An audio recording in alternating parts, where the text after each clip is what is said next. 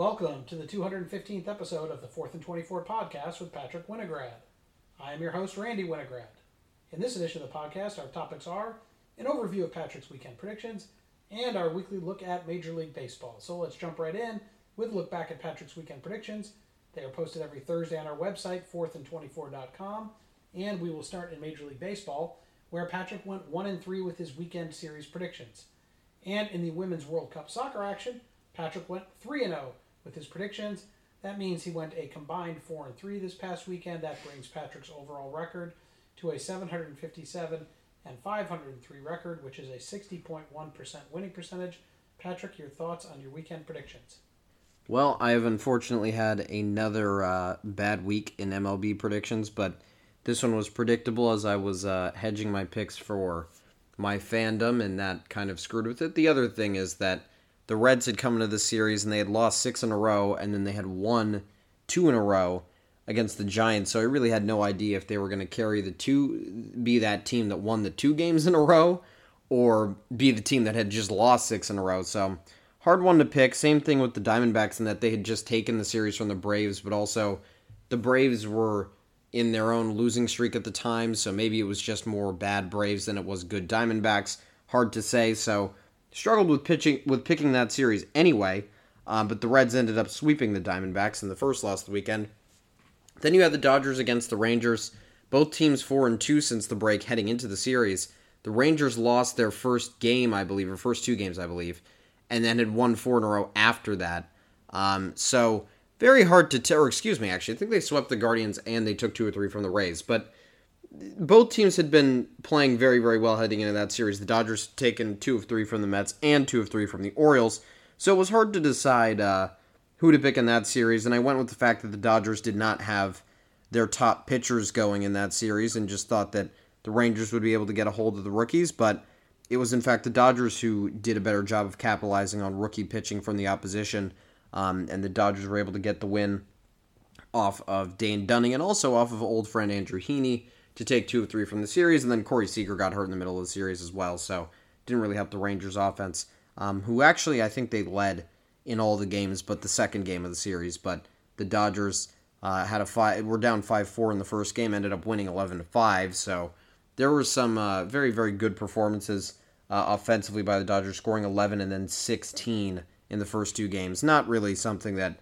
Uh, I could have predicted, despite the fact that LA was still four and two since the All Star break, and they end up coming out pretty well with those with these uh, first well this first the first three series these two road trips or this one road trip all of nine games long very long road trip against very good teams uh, end up going four and two against the Rangers and the Orioles which is a pretty good result when you consider they entered the week fifth best in MLB in record and played two of the four teams that are better than them and were able to take series from both of them on the road.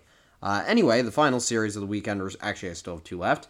The Guardians took two of three from the Phillies. Same situation here. The Phillies, kind of like the Reds, had played well, were on a winning streak, and then were on a losing streak heading into this, and I thought they'd be able to turn it around, go back to their winning streak form quicker. It's actually basically the opposite of the Reds. Um, but instead, it was the Guardians who were able to take the series from the Phillies, taking two of three. Phillies took the game on Sunday in extras, but uh, won the first two games six to five and one to nothing. So a very close series. The Phillies definitely had their chances in this one. Uh, every single game in the series, as I just mentioned, was extra innings or a one-run game. So definitely could have gone either way. Um, and then the Braves, they took two or three from the Brewers. The Brewers had a one-run win on Saturday, but the Braves were able to take the Friday game and the Sunday game to give me the only win of the week in MLB. And then in Women's World Cup predictions, Nigeria and Canada tied 0 to 0. There have actually been a few early ties in this in this Women's World Cup that if you look at the FIFA rankings, you'd be very surprised about. This one, definitely one of them, with Canada being a top 10 team and Nigeria falling outside of the top 40, I believe, are right on that borderline. Um, but a 0 0 scoreless tie. Same thing happened with France and their first opponent, where you just don't expect some of these teams to come out as cold as they have. Um, but they are there's just been a little bit of a lack of goals, even if you look at the USA matchup they were minus 75,000 heading into the day to win the game, and at some point were minus 55,000 right before the odds closed. Uh, but the over under in the game was six and a half, and Vietnam scoring zero goals in that game was, I believe, a, a minus 990, or, or the the um, both teams to score a goal was no minus 990. So that tells you that odds makers had it at around a six to nothing, seven to nothing win for the U.S. and that only ended up being a three to nothing win, which obviously that's still significant. But the fact of the matter is, the U.S. has put up 13 in Women's World Cup games before, so not as much scoring, I guess, is the point I'm trying to make, as as has been in the past um, in Women's World Cup games, and just overall feels like the talent difference isn't as crazy uh, as it once was. You even have a team like South Africa who actually scored first against Sweden, despite Sweden being heavy, heavy favorites uh, in that matchup. Sweden, the number three team in the world according to the FIFA rankings, and South Africa not not very high up there at all, uh, not even in the top 50. Um, so it's very, very surprising to see these kind of results come out at the beginning of the tournament. And South Africa has still not won a game in the Women's World Cup, and yet they were able to score first in that game and barely even lost off of two late goals by Sweden. So a lot closer than we've expected so far. Uh, not the same for the second game of my predictions, which was Japan beating Zambia five to nothing. This one I was forced to pick because I did have to get four games, and I had to get them, uh, you know, at a point where I could have published it on Thursday. There were two games that I initially had on Thursday, but they were at three in the morning and uh, one in the morning. So obviously, I wasn't publishing my weekend predictions before then. They were probably closer games, but unfortunately, couldn't get it out at that time, so I had to push it back. Uh, forced this one to be in there, despite the fact that it wasn't supposed to be so close. And then you know, obviously, have the limited time frame of having it be before we record. Uh, so couldn't get technically the very, very best matchups, but still pretty good matchups uh, overall. Uh, but Japan able to discard of Zambia pretty easily in that one, winning that one five to nothing. And then in the other two games, you have two one to nothing victories. Denmark beat China one to nothing, and the Netherlands beat Portugal one to nothing, uh, which meant that I went three. I guess you could say zero and zero, but or three zero and one, whatever you want to call it. But we don't do ties in my predictions, so we're just leaving it as a not a win, not a not a not a loss either, just leaving it as a tie. But overall, been very uh, entertained by the Women's World Cup. We'll probably make it its own segment once we're in the knockout stages or a little bit farther in the group stages, But at this point, there are still there's still an entire group, I believe, Group H, that has not played a single game, and there are a few other groups that only half the teams have played games, uh, and the maximum any team has played is one game. So pretty early on in the tournament to be talking about kind of scenarios to advance and all that stuff. So we're going to leave it alone for now. Um, and then maybe next week we might talk about it. Who knows? Because it's also the trade deadline in MLB right after that on Wednesday. So we'll see what happens. Um, but for now, it will be, I will still continue to predict it throughout the tournament. Um, and we will at least get to it at some point in terms of talking about the games and the standings, probably at least by the knockouts, despite the fact that we have not done that in the past with the men's World Cup or even with, you know, a tournament like Wimbledon or something like that in a different sport. Okay, well, um, we'll be talking about those weekend predictions next week, and they will be posted as always on our website, fourthand24.com. On Thursday, let's now turn our attention to Major League Baseball with our weekly review of MLB action, and we start as always in the American League East.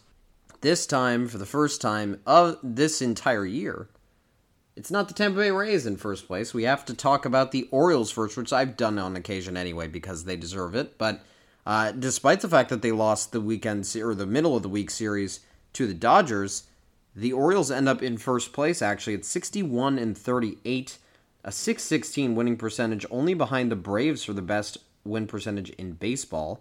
Um, so a pretty impressive mark that they've put up. They have been near the Rays in the win column for a very long time, but uh, or sorry, in the loss column they've been near or ahead of them for the whole year, pretty much, or not the whole year, but recently. Um, but they're finally pulling away in terms of the win column as well. The Bray or sorry, the Rays three and seven in their la- in their last ten. The Orioles seven and three. And this weekend was the culmination of it all, where the Orioles and the Rays played a four game series. And I really wanted to put this in my weekend predictions because I knew that the Orioles were going to win this series, which is just so obvious that the Rays are trending in the wrong direction, the Orioles trending in the right direction, regardless of the fact that they ran into the buzzsaw that was the Dodgers playing well all of last week. Um, but look, it was a four game series, so I didn't predict it. But the Orioles did end up winning that series in Tampa Bay. Uh, they won the first game four to three in ten innings. The Rays won the second game three to nothing, but then the Orioles closed it out with six to six to five and five to three victories on Saturday and Sunday to close out the series, and now all of a sudden they're 61 and 38. The Rays are 61 and 42. The Rays find themselves two games back of the Orioles. Despite the big gap in run differential, it really does feel like the Orioles are just playing better baseball right now. Um, and whoever of these teams adds more at the trade deadline is probably going to win this division. Um, and I also wouldn't even be surprised, honestly, if the Rays added more than the Orioles and still didn't catch back up just because they haven't played well in a long time. Um, I, I, just don't see quite the same energy that they normally have there. Uh, and if you look at it, since their 20 and 3 start, they're the 12th best team in the league. So this is not necessarily a recent thing. This has been going on for a long, long time. Since that span, they they would literally if you if you started the season 24 games of the year instead of at the very beginning of the year, they wouldn't have the second best record in the AL. They would be the last team into the playoffs. They would be behind the Orioles. They would be behind the Blue Jays. Uh, the Mariners have a better record than them in that time frame. The Rangers do, and Houston does as well, and the Twins also have a better record uh, in that time. For, or actually, I don't think they do, but they would win their division anyway, so it doesn't really matter.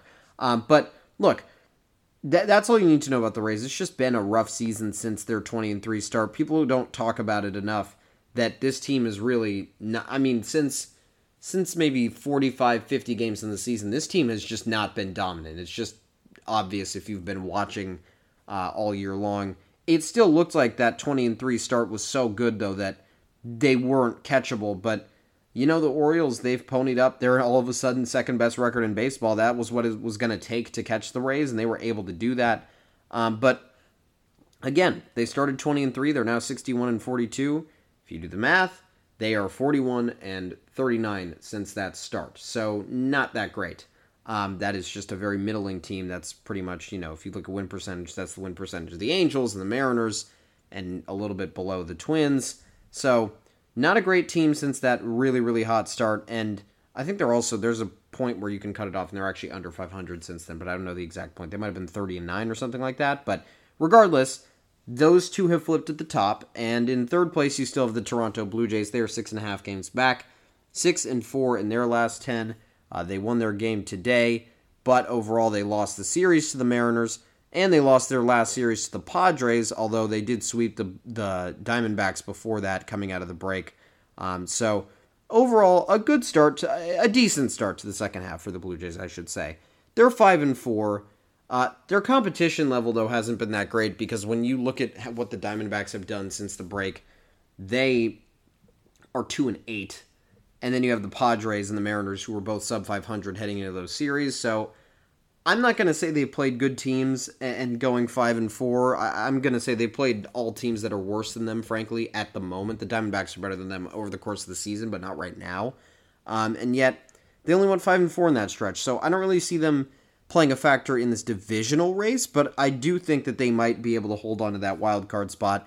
It'll all depend on how aggressive the Yankees are at the deadline, maybe even how aggressive the Angels are at the deadline in terms of just keeping guys uh, around, obviously talking about Shohei there, and then how aggressive the Blue Jays are themselves, because um, it's going to be a tough a tough deal to actually sit in this wild card race uh, with how good and how deep the AL is as a whole. But speaking of the Yankees and also the Red Sox, they are tied at the bottom of the division. 53 and 47 is their record, a half game better than the Central leading Twins, uh, but yet both of them, unfortunately, on the outside looking in when it comes to the playoff picture, two games back of the Blue Jays for the final wild card spot. The Yankees have won three in a row, uh, but they're four and six in their last ten. And you know, before the Yankees fans get some false hope, the sweep was against the Royals, and they had just gotten swept by the Angels, and also they had dropped their first series the, after the break to the Colorado Rockies. So hold your hold your horses in terms of getting very hyped about the second half of the season if you're a Yankees fan.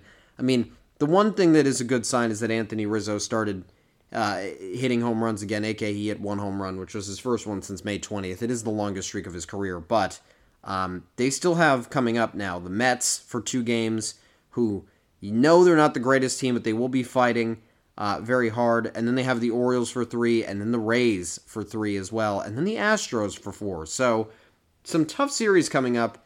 And if Aaron Judge, yes, he played he did he had batting practice today, but if he doesn't come back before the start of August, by the time this team has played or is in the middle of the Rays series and before they play the Astros, I don't know exactly what they're going to do in terms of winning those games, winning those series, and being able to come out actually competitive enough to keep claiming that wild card spot. Meanwhile, the Red Sox have a bunch of hot hitters that have led them to a great start out of the break. They are 6 and 4 in their last 10, just finished off beating the Mets in a series, 1 2 of 3. They did lose 2 of 3 to the A's, but they also split with the Cubs coming out of the break who are or sorry, they won 2 out of 3 against the Cubs. Um, and overall they're playing pretty well, I would say as a whole. They have taken 2 of 3 as I said in two of their series. They dropped 2 of 3 to the A's, but I'm not too concerned about that uh, more of a blip for them. But now they're going to have some tough series coming up, playing the Braves for two, and then playing the Hungry Giants, who are now in a very, very contested wild card race uh, in the NL uh, coming up after that. So we'll see what the Red Sox do this week. Uh, might determine how aggressive they are at the trade deadline. Definitely won't be sellers. The only guy they might move is probably Kike Hernandez if they can find a team to take a flyer on him, as he's been struggling and doesn't really have that much of a place and is probably just sitting there blocking some prospects that could come up anyway. Uh, but the Red Sox and the Yankees playing better as of recent, more so the Red Sox, but we'll see if the Yankees can kick it into high gear with Aaron Judge coming back soon and any moves they can make at the deadline. Yeah, in, the Rays are interesting in, in, that they're two games back because they're four back in the loss column. They played 103 games. Um, only the A's have played 102. Everybody else is 101. So very weird how the Rays maybe had all those games packed in before the All Star break, and then they're gonna be, uh, be, be wishing that they had uh, some more games to play after the break, whereas the A's are just happy they've got uh, basically more games played than anybody else. We'll talk about them in a bit. Uh, let's jump over to the Central. Not much to talk about in the Central as normal. Very, very dry division here. But the Twins have won three in a row, and they're 8 and 2 in their last 10, uh, coinciding with the Guardians going 4 and 6 in their last 10. And all of a sudden, the Twins are a respectable division leader. They are not a good division leader. They're not a great division leader, but they're up there in terms of, you know, they would be second in most divisions, not the AL East, but they'd be second or third in pretty much all the divisions. It's not it's not looking like an embarrassing division winner. All the talk about being an under 500 division winner is probably being put away. Um, but a good start to the second half for the Twins. Not necessarily um, something that was super unpredictable when you look at their schedule and realize that they played the A's for three games and then played the White Sox for three games and played the Mariners in between that. So nothing too ridiculous there. I mean, you know, the Mariners got them for one game and nobody else has beaten them since the break. So that is still impressive because we just talked about some good teams that have played even worse competition. I'm looking at the Yankees, who have a better overall record. Uh, but look, the Yankees played the Rockies and they had two of three, and the Rockies took two of three from them. Uh, so it's not like every team that's bad is well. I mean, there are some teams that are pushovers. The A's and the Rockies are definitely two of them. But even when you play those teams, it doesn't necessarily just guarantee that you're going to be handed the series. So the Twins did what they needed to do. They took all three uh, against the A's after going into the break pretty rough. They had swept the twi- they had swept the Royals, excuse me, but then they lost all three series at, or all three games of the series at home to close out the first half against the Orioles. So that was a rough ending, and they came out on fire though on the on the opposite end of the break, coming out with that sweep of the A's on the road, and then taking two of three from the two, or sorry, splitting uh, a four game series with the Mariners, and then now sweeping the White Sox over the weekend. So a strong start for them since the break. They are eight and two uh, in their ten games. Now they finally get to have, well, actually, they don't get an off day until Thursday, but they should get an off day. They're going to play the Mariners again, and they're going to play the Royals. So if it's anything like last week, they should be able to take care of business and maybe extend their lead even more over the Cleveland Guardians. The Guardians, meanwhile, they have an easy schedule coming up, but out of the break, they didn't have uh, such lucky uh, outcomes. They played the Rangers on the road, who were angry coming out of the break. They got swept by the Rangers, and then they played the Pirates. They were able to take two or three from them, but they choked the game on Wednesday to close out a series sweep after putting up 11 runs and 10 runs in the first two games. Uh, and then, yes, they did win the series against the Phillies. So they played better uh, now that they have gotten over the hump of playing the Rangers. Uh, four and two since playing the Rangers, so that's not bad. But I don't know if that's going to be enough when you look at how weak the Twins' schedule is right now uh, coming up. Although the Guardians themselves get to play the Royals for three and then the White Sox for four. So they have maybe an easier schedule um, than the Twins, who do play the Royals themselves, but actually have to play the Mariners in between that. Um, and then they go to the Astros. So we'll see how much that schedule evens out afterwards. You never know how quickly it could turn. Uh, but still, the Guardians, I, I feel like they're starting to play better. They've put up more consistent high numbers offensively, despite the fact that they're still not a great offensive team. It's just that you've been looking for them to put up at least good numbers this year uh, throughout the year, and they just haven't been able to do that. And their pitching has been injured, which doesn't help. It seems like they've now found the rookies that are stepping up, and they have the veterans who are coming back from injury. Um, and, and, just overall, the staff ERAs look a lot better than they did the beginning of the season. Helps that they called up Gavin Williams, one of their really, really highly rated prospects. Tanner Bibee has settled into his role in the rotation as well. Um, so everything's looking better for the Guardians, but I just don't know. It's really just going to depend on how the Twins play. If they do what they did last year, where even after adding at the deadline, they just collapse, the Guardians are going to easily win this division. But if the Twins actually play up to the level that they should, I don't think the Guardians are going to be able to take the division back playing the way that they're playing. Um, I, I think that they're just playing as too much of a middling team. I don't see the upside in this team as much as I did A at the end of last year and B at the beginning of this season. Uh, but anyway, in the rest of this division, you have the Tigers who are seven games back at 45 and 54. They're six and four in their last 10. Honestly, not too many bad things to say about the Tigers at this point. They're a somewhat competitive team, which is not where they're supposed to be. Uh, they're better than the White Sox by five games. They're better than the Cardinals by a little bit now. They're still better than the Pirates. They're almost at the same record as the Mets. So you can't really criticize them considering what they're dealing with on their team and the fact that their ace has been out for half the year anyway. So they, they can actually be maybe a good team next year. But then again, the last time we said that, maybe pick them as a playoff sleeper, they just completely were one of the worst teams in the league. So you never know what happens with them. Um, but maybe maybe this time the free agency signing isn't Javi Baez. It, it, well, it won't be because he is signed to them. But you know, a better signing than that. Let's just leave it at that. And then the White Sox are 41 and 60, 12 games back. They will be sellers at the deadline. If they are not, then uh, let's just say they should clean out the front office and maybe even change what the office itself looks like. Uh, I mean, they, they, they'd have to change a lot if this team doesn't sell at the deadline.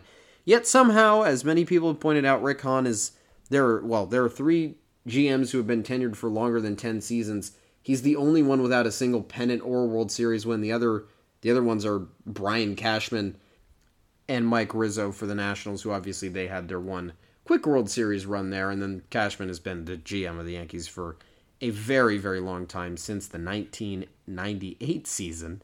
Um, so, yeah, 20 plus postseason appearances for him. While the Nationals haven't had that much sustained success, the White Sox haven't had any success under Rick Hahn at all, and yet he's still there. I don't see how he can make it past this season when you could possibly argue that they they somehow made the only managerial hire they could have made to be even worse than Tony La Russa by bringing in a manager with no experience whatsoever. So I really don't see how this front office stays together.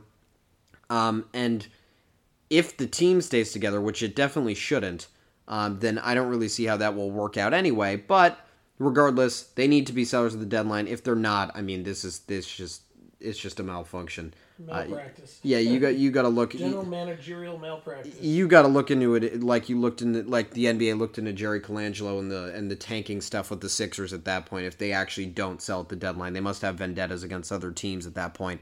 Uh, but anyway, then at the bottom of the division, you have a team that would be a seller, but they don't have anything to sell. It's the Kansas City Royals. They're 28 and 73. Uh, they are 25 games back of the worst division leader in baseball, which is honestly kind of hilarious that they that they are so bad that they can be 25 games back of this team that the Twins that is a third place team in most other divisions. Uh, in the AL East, it's a last place team. They would be a few games ahead of the Angels for third. They would be behind the Marlins for third. They'd be fourth in the NL East. They would be fourth in the NL West. I could go on and on, but to be 25 games behind that team is pretty embarrassing. Um, and to say the least, that is a perfect description of the Royals season. Yeah, well, the Royals are a half game ahead of the Oakland A's, who reside in the American League West. So let's take a look at the West. Well, somehow the Royals might actually end up with the worst record in baseball, even after all the bad stats about the the A's and their horrible offense at the beginning, or their horrible pitching staff at the beginning of the season. Um, really funny stat about this division is that, you know, the, if you look at run differentials overall, it looks like the AL East is just dominating and all their teams are way better than the other teams. But if you took the A's out of the AL West, the run differential of the four other teams in that division is almost as good as the run differential of those teams, the AL East. So while it looks like that differential is there, uh, and it looks bleak for everybody else in terms of competing with those teams from that division, it's a little skewed by the fact that the AL East doesn't have an A's in their basement in the same way that the AL Central has the Royals bringing them down, although their whole division is terrible anyway. Um, and in the same way that the Dodgers division in the NL West has the Rockies bringing down the overall run differential. Uh, if you've ever seen people throw out the combined run differential graphic, keep in mind how bad it can be skewed by the basement team being the A's or the Rockies instead of being the Red Sox or the Yankees. There's a big difference there. Uh, but regardless, the Rangers are in first place in this division at 59 and 41. They're very close to catching the Rays, but that is no longer what you're after. Now you have to be after catching the Orioles. Um, they will still go in right now as the two seed if the playoffs started today. A plus 151 run differential for them, the best in the American League. Uh, actually, now better than the Atlanta Braves. I did not see that, but they are officially a better run differential than the Braves, which is surprising because uh, the Dodgers beat them by 13 yesterday. But anyway, uh, they do have the best run differential in baseball somehow, seven and three in their last 10. Uh, and then three games behind them, you have the Houston Astros at 56 and 44, six and four in their last 10. A decent run differential in the year at plus 55. Uh, a better pitching staff than the Rangers, but a far worse offense, which isn't really saying much considering how great the Rangers have been offensively all year long. Uh, they probably have the best hitter in baseball when he's healthy, Corey Seager, this year, but unfortunately on the IL again. So that'll be tough for the Rangers to have to deal with. But this division will probably come down to those two teams playing each other. They look like they're going to tread. They're going to kind of tread water against the other teams, probably about in the same uh, like statistical categories. I mean, you know, I'd say the same teams that the Rangers would take two of three from. I see the Astros taking two of three from. Same thing in terms of who they would lose a series to. Um, so they'll play pretty even. It'll probably rely on those head-to-head series. And then in third, you have the Angels, who are two games above 500, six and four in their last 10. They are eight games back.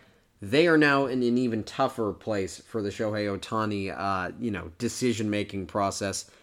Uh, now, now I'm actually on the side that they can't really sell at the deadline because I you can't say that in the final year of Shohei, you're, potentially at least, you're going two games above 500 and you're just going to sell and bail out at the deadline. But I will say, I stand by the statement that it is a bad thing for their team if they don't trade Shohei at the deadline because when he walks at the end of the year for nothing, regardless of if they made a playoff appearance or not, this is not a World Series team. And the fact of the matter is, it still goes back to the original discussion of what are you going to do to surround Trout with players that you get the best player in baseball to the highest stage of baseball. Um, and now, obviously, now now Shohei is a better player than Mike Trout, so now you have the two best players in baseball, arguably, and you need to get both of them to the World Series. But they just haven't been able to do that, and um, I mean, I guess I, I guess the Angels can go all in if they really want to. I don't think that would be a good idea. I think going all in would frankly be a worse idea than going all out and going really selling top to bottom from the roster. Uh, but at the same time, I don't know how many pieces guys are willing to take or other teams are willing to take. Obviously, I mean, the the best thing they could do for this franchise, other than trading Ohtani and getting back a massive haul of prospects, is getting the Rendon contract off the books. But I don't know who would ever take that on. Maybe that would be their way of, uh, or maybe that would be another team's way of getting having to give up less prospects to get Shohei is saying we'll take on the Rendon contract because that would be a massive upheaval uh, for the for the Angels, and it would also free them up to really actually rebuild the core around Trout, around maybe players who might actually play a few games here and there instead of having more IL stints than home runs with the team. Uh, but regardless, no more shots at Anthony Rendon. The Mariners, they are in fourth at 50 and 49. This team should do nothing at the trade deadline. They can re maybe maybe they can be one of those teams that can be a simultaneous buyer and seller. Get some guys out of the bullpen and trade them to other teams at, at high values. Get some prospects or young MLB uh, players who are ready back and, and you know that is um, what I, I, believe a lot of people have said about the Mariners in general is that they should be looking at other teams where there are guys who are who should be up in the majors but can't because they're blocked position wise. You know, you look at a guy like Michael Busch with the Dodgers. Maybe the Mariners have something they can give out of the bullpen, help the Dodgers bullpen depth, and then the Dodgers give up Busch if the guy is good enough, and all of a sudden Busch can actually play instead of being blocked by a bunch of major leaguers who are having good seasons. Max Muncy, uh, Mookie Betts becoming an infielder now. And then all of a sudden, the Mariners get a good young player and they're able to retool faster because they're not in a position to sell at all. They're in a good position in terms of being a contender. It just hasn't happened the way they'd like it to this year, and I don't think that they have enough to turn it around and enough prospect capital to uh, get the premier players of the deadline that they can or that are out there. Mostly because they gave them all away to get Luis Castillo last year, and yes, that was a good idea, um, and continues to be to pay dividends for them. But the Reds are using those prospects that they gave up for Castillo, and they are taking them to a playoff appearance of their own. So worked out for both teams, but the Mariners probably not a team that should be doing too much at the trade deadline. And then you have the A's; they're 28 and 74. They made the most recent move uh, of the deadline trading Shintaro Fujinami to the Orioles, who has been a better pitcher as a reliever than as a starter, signed a one year deal out of Japan uh, at the end of the year or at the end of the free agency period. But we will see what the Orioles do with that. He will be a middle reliever probably for them. They need some help in the bullpen, so makes sense that they would take that. We'll see what happens with the A's and if there are any other players that they can trade off the roster. I mean, he was kind of the one candidate. They don't have many players on one year deals and the ones who are are not that great either. So it'll be interesting to see what they do. They're obviously going to sell as many of those uh, short term contracts as possible, but they mostly are stuck with guys that are on you know in the middle of arbitration and are very very young. So not much to move if you're the A's. Still worst team in baseball, 28 and 74 overall, minus 258 on the run differential, which is nearly 100 runs worse than the Royals, who are only a half a game better than them. Yeah, and their negative 258 run differential is actually uh, brings the whole division negative, despite every other team being 252 total positive. It brings the whole division down. Um, food for thought for you on the Angels. Why don't they trade Shohei and Rendon so that they free up enough money to re-sign Shohei next year? Well, that I mean that would also be part of the discussion of having another team take on Rendon is that you actually could go out and offer the money for Shohei. I think they have enough money for Shohei. I just don't think that. Uh, my, my whole thing with Shohei and the Angels is that I just don't see a way that he would return to that when they have continually okay. been out of the playoffs, out of the playoffs, out of the playoffs, no matter how all in they've gone. I mean, this year was their craziest offseason. It felt like they had finally put things together. They got Brandon Drury, they got Tyler Anderson to bulk up the pitching staff. Patrick Sandoval had a great second half uh, of last year and looked to be turning up. And then all of a sudden, Sandoval is back to his first half of last year form. Drury has been good, but has been injured a lot. Hunter Renfroe has been really inconsistent this year, and Rendon is injured as always, and Trout is injured more than always. So you know, I just or, or more than usual, I should say. So I just don't see why he would come back to that when there were other teams that he was already prepared to go to in the past. And the other thing is, the National League now has a DH, which means that he has 15 other options on the table that weren't on the table in 2017 when he signed. A very good point. Well, speaking of the National League, let's move over there and start in the National League East. Well, starting with the team that could actually be the sleeper in the Shohei Ohtani discussions, the Braves, by signing all their players to, uh, you know, first year out of college contracts, they they have enough money to get Shohei, which would be the scariest thing ever because they would probably win like seven World Series in a row.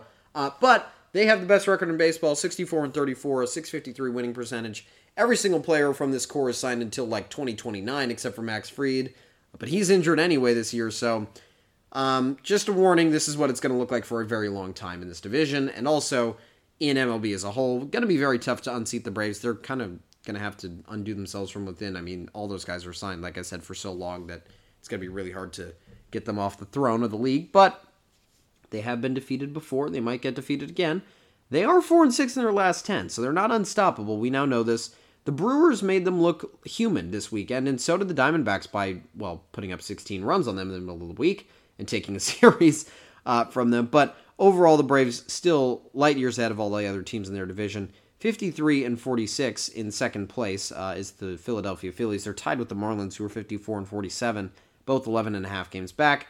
Uh, although both teams taking very different routes to get there. The Marlins going two and eight in their last 10 to sink down to the Phillies level, um, and then meanwhile the Phillies going five and five in their last 10 to just kind of tread water and hope to stay above uh, the Marlins. But What's really important with these two teams is that they are currently both a half game back uh, of the National League second and third positions for the wild card. crazy thing right now is that you have Cincinnati, excuse me, at 55 and 46, and I'll get to Cincinnati in a second in more detail. Uh, they're 55 and 46. And then you have Arizona and San Francisco, who are a half game back of Cincinnati. And then the Phillies are just a half game back. Eh, the Phillies and the Marlins, excuse me, are just a half game back of Arizona and San Francisco. So you have one game separating five teams for three wildcard spots. It is a logjam in the National League wildcard, and I'll get to more of how that happened uh, in a second. But then you have the Mets. Uh, they are third of the three teams that are really, I mean, well, I'll say this: they're they're they're the third best team in the team of in the group of teams that's all teams that should be sellers at the deadline, but all teams that I have a feeling are going to convince themselves to all be buyers just for them to all miss the playoffs by like five or six games anyway. Um, that group of teams is them, the Padres, and the Cubs. I, I think that all of them are going to somehow convince themselves that Cody Bellinger hitting 460 in July means that he's back to his MVP form and they are just a pitcher or two away and the Cubs are going to go all in. And also that maybe San Diego thinks, well, we've been playing better recently. We had the best run differential of any team in the wild card race, actually, any team that's not leading a division, uh, almost in all of baseball. Um, and yet, they're still not good enough to be a playoff team. They're set. They're six games back, and then there you have the Mets, who are seven and a half games back, and yet people still are not talking about them as an obvious seller at the trade deadline. It's crazy to me that that's still happening. Um, but I hope they don't convince themselves to be buyers at the deadline, but they might. We'll see what happens with that. Um, but the Mets, in terms of where they are in the division, they're 46 and 53, 18 and a half back, and seven and a half back in the wild card. I'd honestly put more money on St. If you had to put a gun to my head and say who would you put on more money on to make the playoffs, I would take the Cardinals making the playoffs before I would take the Mets making the playoffs. And I and the Cardinals have been one of the worst teams in the league all year long. So the Mets just should not be all in, and yet I have a feeling they might do it anyway. Um, but regardless, four and six in their last ten, and then you have the Nationals at the bottom of the division, who are forty-one and fifty-eight. But I will give them some credit. They've climbed out of the back, or sorry, out of the cellar of the National League by sweeping the Giants this weekend. So, and they've also made the NL wildcard race really fun because it would be a lot worse if the Giants were one or two games ahead. Instead, they are in the thick of things at the th- tied for the second wildcard spot. Uh, tied for second and third, so to speak, and then also only a half game ahead of those two teams in the NL East that I was talking about earlier. So the Nationals have helped to make everything interesting. Okay, let's move over to another uh, division that got interesting Central. Well, the Brewers had taken things from the Reds by beating them in two straight series, and all of a sudden, the Brewers running into some tougher competition. Um, they lost their weekend series to the Braves, despite the fact that they're seven and three in their last ten. The Reds are now a half game back, breathing down their necks once again. Um, and even greater for this competition in this division, they're playing each other again this week, which is crazy because it, it feels like Reds and the the Reds and Brewers have played each other like every single day for like two weeks. And if it feels that way, it's because the Reds played the Brewers in Milwaukee to end the first half. The Brewers played the Reds in Cincinnati to start the second half. And then the Reds played the Giants and the Diamondbacks, and now they're playing each other again. So it is true that they have been playing each other pretty much for two weeks straight. Just a one week break in between.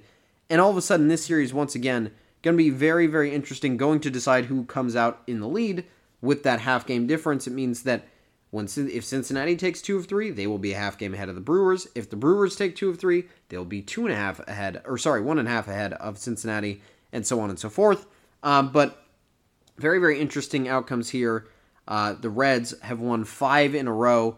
The Brewers sent them on a cold streak like no other, had lost four games in a row. Then the Giants beat them twice at the beginning of their series. But the Reds indirectly becoming the Dodgers' best friend by beating the Giants the last two games of the series, and then also sweeping the Diamondbacks over the weekend. So uh, the Dodgers very Dodgers fans very very happy with what the Reds have been doing, uh, and no one really cares who wins that division. But Let's just hope that, well, Dodgers fans do hope, though, that the Reds maybe carry that hot streak through the middle of the week and then fall off by next weekend when the Dodgers have to play the Reds again. Uh, but anyway, uh, not not not speaking of the Dodgers at all, but Cody Bellinger for the Cubs has been the best player in the league basically in all of July. Um, he has been absolutely on fire. There's no other way to describe it. His batting average on the season is up to 319. His OPS is 918. He's the second highest WAR on the team, only behind Dansby Swanson, uh, and he has had 100 fewer at bats than Swanson. So it's crazy to say this, but Cody Bellinger could be a prime prime trade. There's a there, there is a conversation that you could have, and you could argue that Cody Bellinger is the best tradable asset at this trade deadline. I would probably make that argument because there aren't many. None of the starting pitchers are really ace quality that I think are actually going to be on the move. Um, if you're taking Shohei off the table, then I really think he probably is the best candidate because it's really him. You got Tommy Pham as another outfielder who's had a decent season, but a 918 OPS is not always a, on the table at the trade deadline. And by not always, I mean it's basically never on the trade or never out there. Uh, but he's just been on a tear for July. Don't really know what's gotten in him. Maybe he's trying to work his way back to the Dodgers. Um, who knows? But I, I, mean, you just look at his you just look at his game logs and you you just see two hits, three hits, one hit, two, two, two, and it's just it's just insane. Honestly, there's no other way to describe it in July overall. He's 32 for 70 with 17 runs scored, 6 home runs, 19 RBI, a 457 batting average, and a 1,258 OPS. At the end of June, his OPS was 780 on the season. It's now 910. So his he's uh, raised that by 130 points in a month, including the fact that the All Star break was in the middle of this month. So it hasn't even been a full month, pretty much 15 games or so. Uh, but other than that, the Cubs not really too impressive, uh, despite the fact that they've gotten honestly a better form than 2019 MVP Bellinger somehow.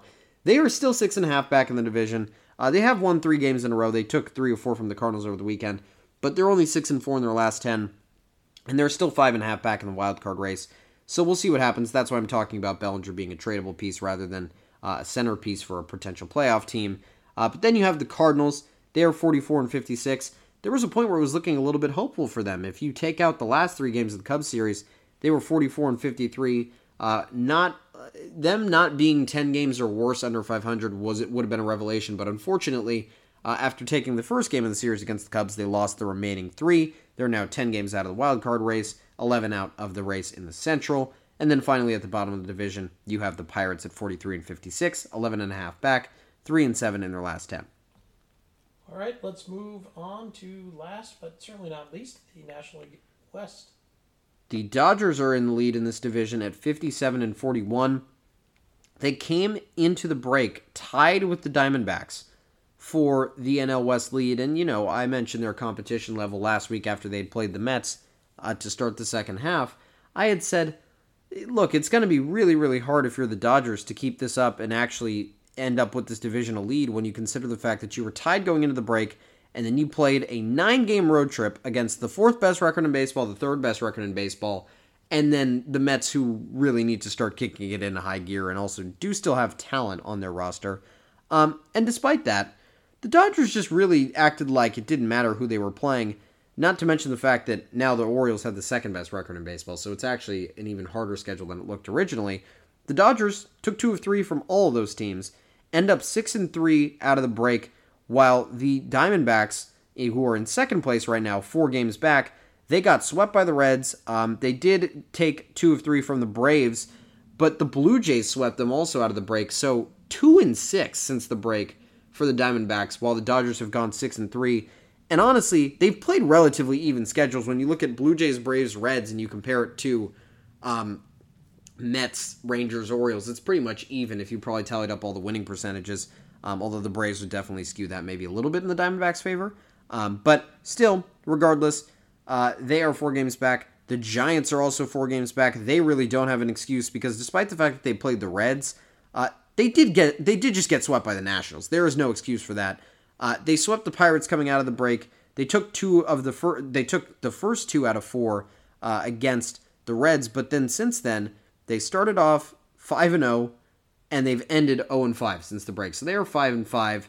Dodgers 6 and 3 in that span, Diamondbacks 2 and or sorry, 3 and 6 in that span. So uh in the end, it ends up being the Dodgers who get back on top. Actually, the Diamondbacks 2 and 7 in that span, sorry. Um so the Dodgers after all that with probably the toughest schedule out of those teams, definitely tougher than the Giants who played the Pirates, Reds and Nationals. Probably should have had an opportunity for the Giants to make up some games and actually uh, gain ground on the Dodgers. Instead, their five and five record allowed them to gain ground and tie the Diamondbacks, but they're now tied at four games back, and that's not really too helpful. Um, and even in the wild card race, the Reds have really skewed things in their favor by salvaging that series split against the Giants after such a terrible start, all of a sudden now having the best wild card uh, or best record of a wild card team, and they're half a game above Arizona and San Francisco. Meanwhile, Arizona and San Francisco only a half game above Philly and Miami uh, for both of them. You look at the schedules going forward. Arizona has the Cardinals and then the Mariners, and then the Giants will play them at the end of the month or starting at the end of the month. The Giants have the A's and the Red Sox, so definitely some opportunities to get some wins there. Um, although I believe that some of those teams still are going to play each other at the end of the season. The Giants do have the Phillies in the middle of August, um, and then the Giants actually, I think they're actually done with the Marlins. So we'll see what happens there. Those teams will play a few series to kind of duke it out with each other. Um, it'll be a really fun wild card race to watch, honestly, because if you look at it, there are really six teams vying for three spots, and all of them are closely knit with each other. You have the Brewers and the Reds kind of in their own race, where one of them is going to win the division and one of them will be in a tough wild card race. You have the Diamondbacks and the Giants who will be fighting head to head, toe to toe in that wild card race. And the same thing with the Phillies and the Marlins in the East. And it really does look like the Dodgers and the Braves are going to do what we thought they were going to do from the beginning of the season and win those divisions. So it'll be a really interesting wild card chase. Uh, speaking of the wild card chase, the Padres think they're going to factor into it. I don't really think so. They're 48 and 52.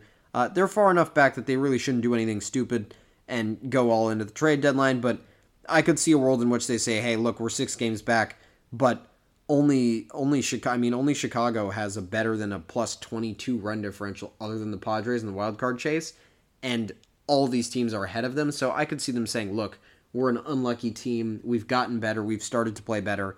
That all is true, but I still think that gap is too much for them to make up. Uh, but they might say otherwise, and they might try to, you know, put something together and maybe see what they can do to retool their roster and actually go all in with Blake Snell pitching as well as he is with Yu Darvish having a better uh, year than we thought, or having a better recent part of the year than he did his beginning of the year, and Michael Wacha even having a good year. So we'll see what happens with the Padres. I don't think they should be buyers, but they might convince themselves to be. Uh, they might even just say, look at the teams who are ahead of us the Diamondbacks, the Giants, the Reds, and the Marlins, and say they have no experience. I mean, the Padres are viewed as an inexperienced team, but the definition of inexperience is the team that's starting five rookies in the infield. So, you know, there are teams with even less experience than them. Uh, they they at this point they aren't really the young team anymore. Actually, somehow. Um, so we'll see what happens with them. And then at the bottom of the division, you have the Rockies, who are 39 and 60, the worst team in the National League by a pretty decent amount. Okay, that wraps up our look at Major League Baseball for the week. It also wraps this edition of the Fourth and 24 podcast. Please be sure to check out our next podcast, which will be on Friday, July 28th, where we will have a special podcast, the first of four college football preview podcasts. In the first edition of those four Friday podcasts, we will talk about the Big 12 and conference realignment. In the meantime, please be sure to check out Patrick's additional content, including his Major League Baseball power rankings that are updated every Wednesday. His picks for next weekend's games, as we mentioned, are posted on Thursdays, and his predictions for the entire college football season, every single game, predicted every team's conference and overall record, if they're in a conference, which will be posted tomorrow on our website, fourthand24.com. That's the number four, T H A N D, the number 24.com. Thank you for listening.